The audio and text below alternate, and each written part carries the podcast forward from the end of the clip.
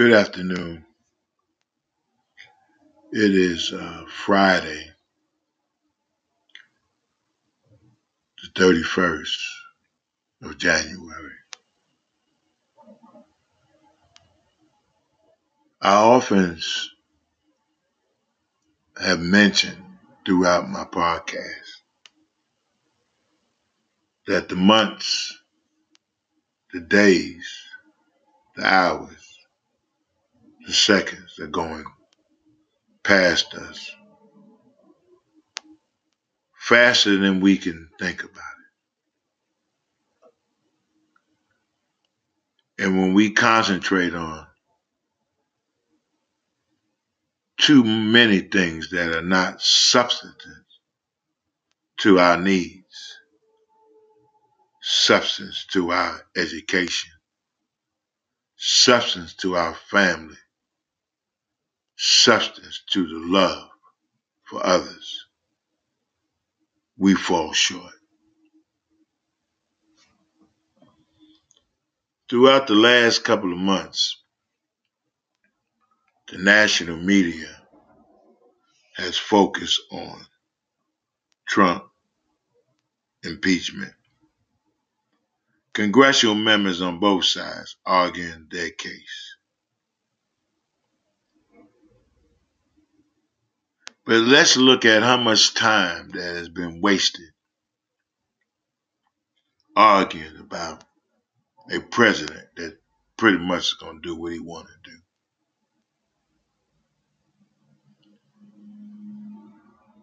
And both congressional members know this.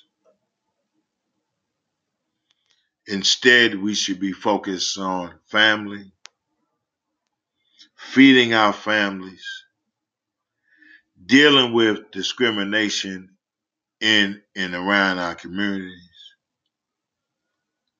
helping underserved and disenfranchised people get a message.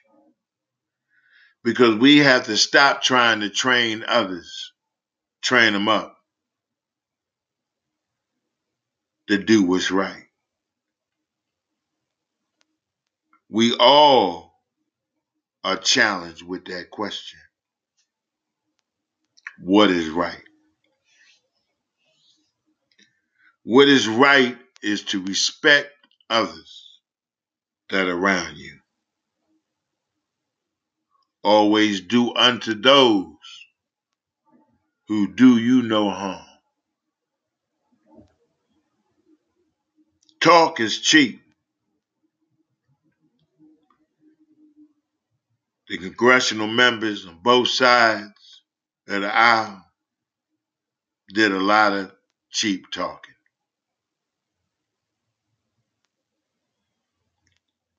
And the results are the same. We have a census report coming up real soon. And we need to be counted. But you can't allow the system to continue to pimp you, to pimp who you are. I was reading an article in the AARP magazine that showed over 57% of senior citizens in this country with college degrees are being shut out of the workforce.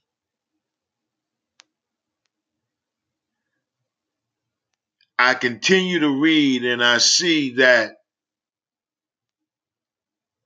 almost 60% of black males with college degrees are being shut out of the workforce. And these minorities, these individuals, are even being shut out of the financial institutions where if you try to start a business, if you want to start a business,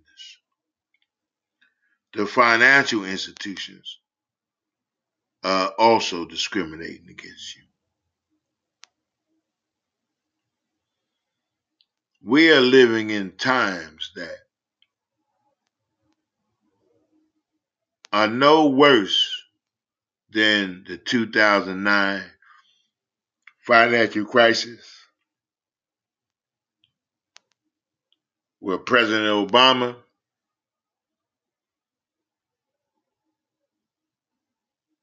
when handed off the baton for presidency from President Bush, allocated over $780 billion in stimulus money to corporations, to Wall Street, that pretty much created this situation. But yet, in 2020, we are still discriminating against the very people that want to do good, that wants to do great things with their families. And seniors that are still available, but in somewhat disabled. The disabled, according to Forbes and AARP magazine, 52% of disabled veterans are being turned down for jobs. Over 15 years ago, Chase Bank, big corporations,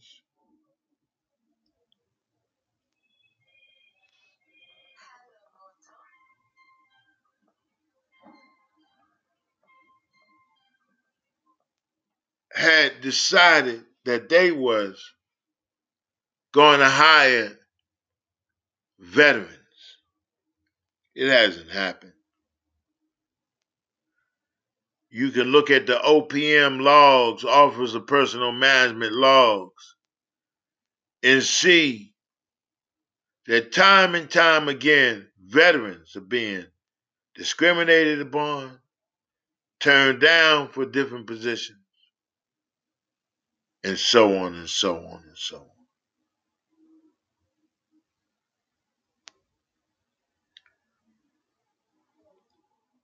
But we had several months of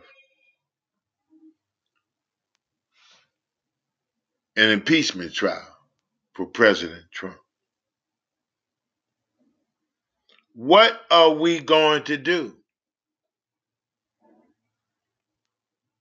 We have to take care of my brother, my sister, my family.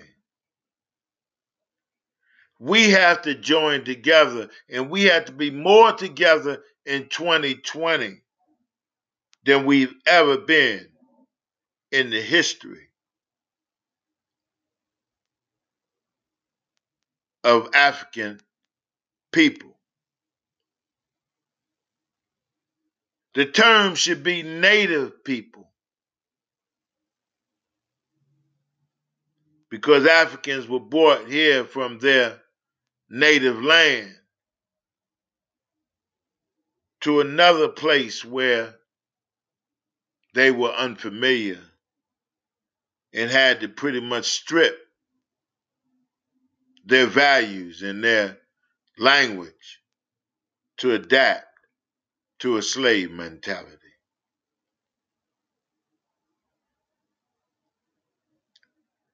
We are living in times like before Kennedy was assassinated, after Martin Luther King was assassinated. We're living in those times that we should pull in the reins and stop fooling one another and playing the dozens against each other.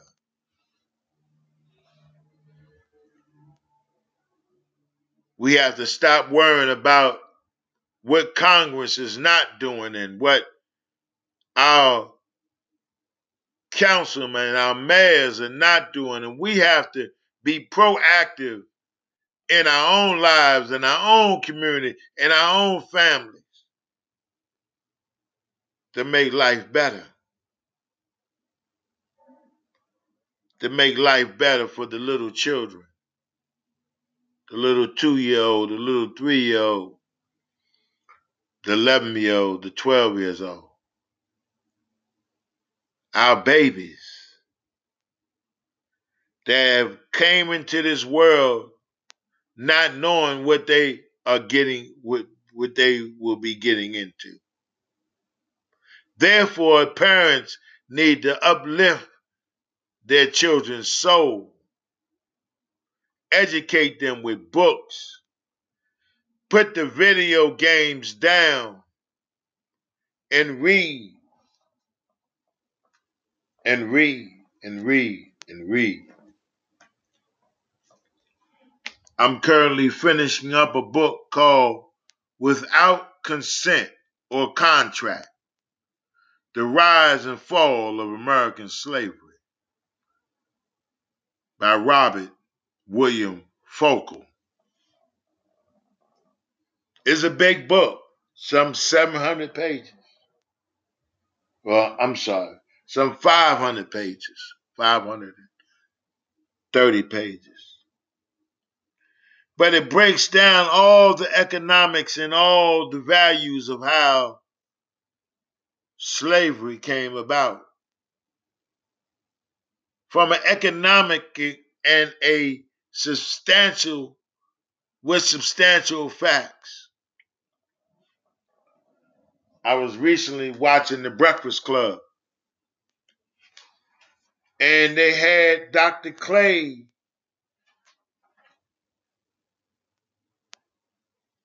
Robert Clay, if I'm saying his name, Powernomics and Council 300. Books that we all should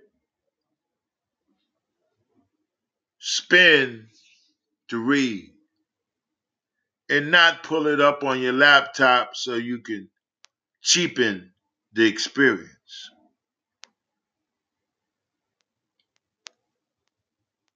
The government is not going to save us. The government is not going to help you. The only people the government is helping is that 1% that own almost 48%, 49% of the wealth in this country. 1%. You got one man or one female mainly white men, that have 60, 70 billion dollars. And you have one family, whether Chicago, Atlanta, Washington, Detroit, Cincinnati, Mississippi, that one family doesn't even have $12,000 in a year's time. The poor is getting poorer in this society. And unless we stand up, unless we shout for the glory of God and change our ways for the betterment of our of of our people, we won't see that glory. A lot of people have passed on. And some of them have seen the glory, and some of them have their lives are cut short.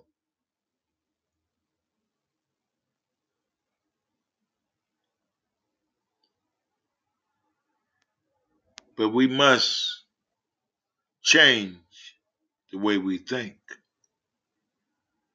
I said it, I said it last summer. That if we don't change the narrative when it comes to our little children, our children, our young boys and girls,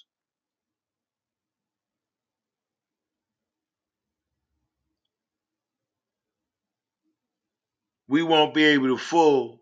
We will be we will be filling caskets and going to more funerals instead of more graduations and more birthday parties.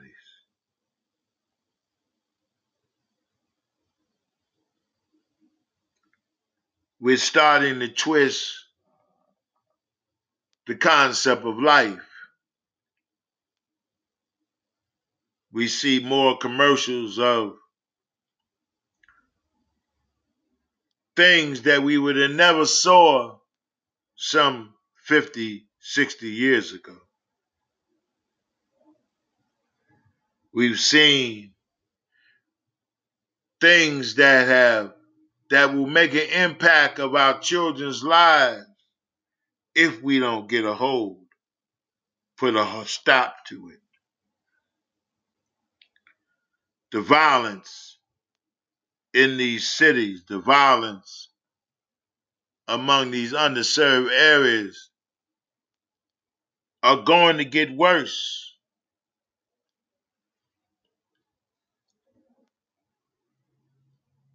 Matter of fact, it's already at its peak. But it will be spilling over 10, 20 fold if we don't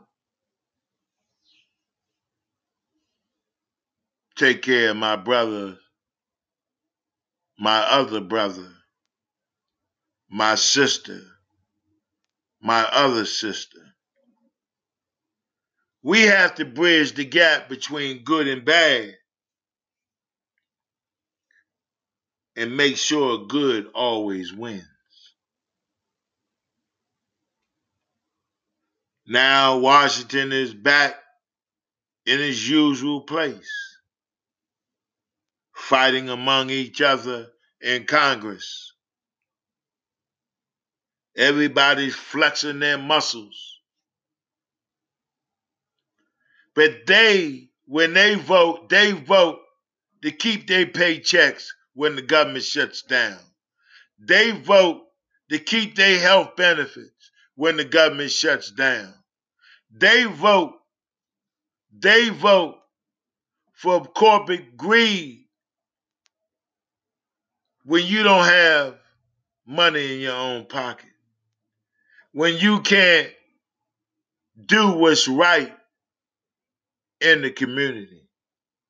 When your community is shattered dramatically because of poverty,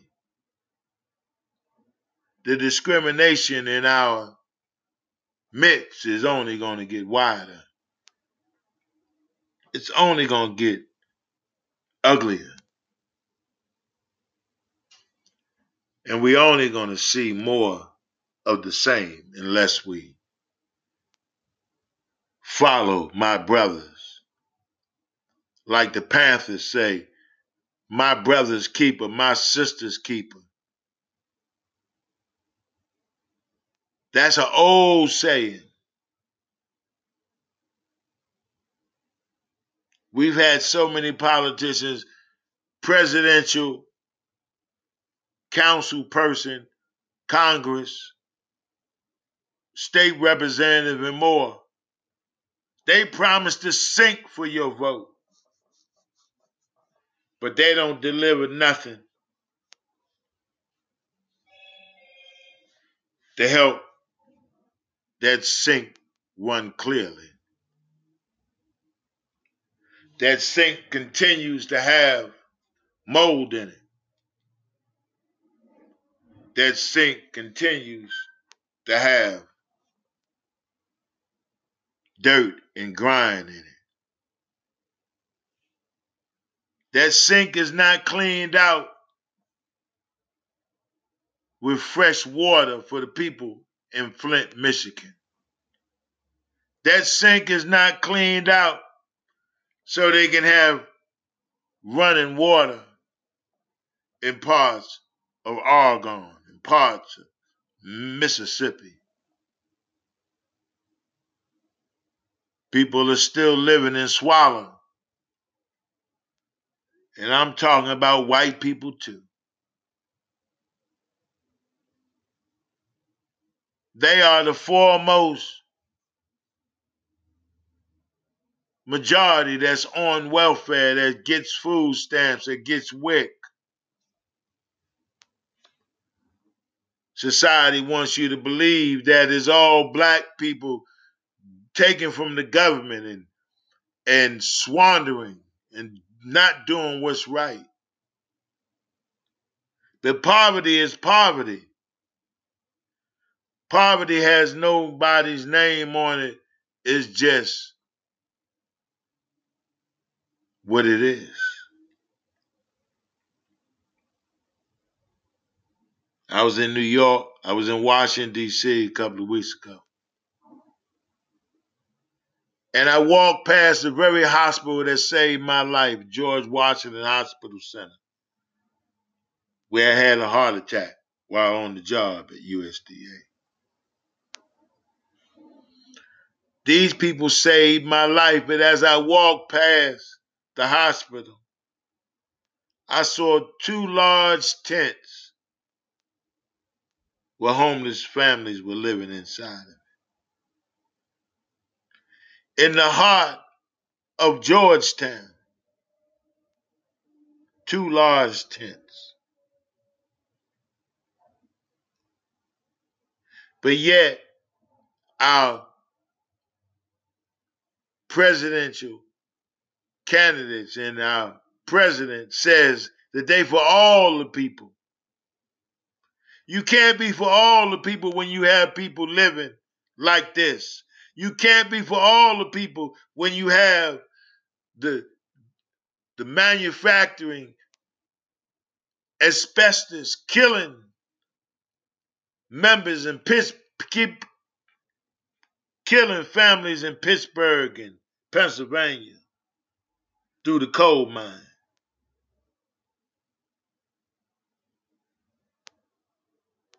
You can't say you for the people when the 9 11 victims are still fighting for health care, for, for benefits. You still can't say you for the people when veterans come home and veterans that's been home for over 40 years are still fighting for their right for benefits. You can't say you for the people. if you look at if you look at calling a congressman for any state and you're a veteran, the first thing they're going to ask you, what state you calling from? And if you say New York and you calling, say, Senator Bernie Sanders, they tell you to call your state representative. But when you're a soldier in the United States Army, serving the United States of America. Every congressman needs to pick up his phone when you make a phone call, not divert that to somebody else to take that phone call. We living in, we're discriminating against our own service members. hurt, tore down, bodies hurting. Many have committed suicide, and many are contemplating suicide right to this day.